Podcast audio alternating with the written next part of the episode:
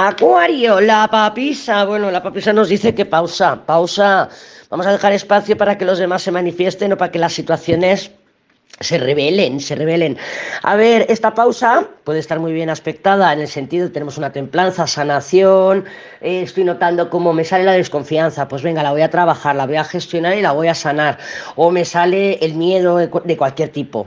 O me está ahora latiendo esta herida, ¿vale? Pues podemos gestionarlo bien, pero claro, también tenemos un diablo luna, nos podemos estar dejando llevar por la influencia de otros, podemos estar nosotras y nosotros manipulando a otros, a través de lo que sea, del victimismo, del de nuestros no negociables. Mira, no estará el colgado por ahí, da igual, pero es que dar una papisa con la templanza ahí me dicen a mí que, que no, estamos, no estamos ahora mismo en capacidad de tomar las decisiones más acertadas, porque no, no tenemos claridad mental y no estamos escuchando correctamente a nuestra intuición.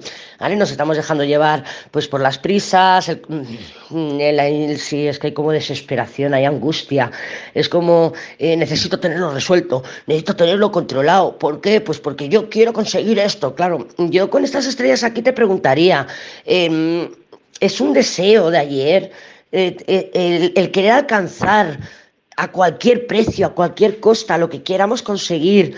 ¿Es un deseo actual? ¿Es para mm, nuestras alas en el presente? ¿O es algo que queríamos alcanzar ayer? ¿Es una, una, un, una yo de ayer? Mm, es que es muy importante porque esta papisa está mirando atrás y está enganchada y anclada a heridas del pasado, a esperanzas del pasado, a ilusiones y expectativas del pasado. ¿Y qué hay? ¿Quién eres ahora?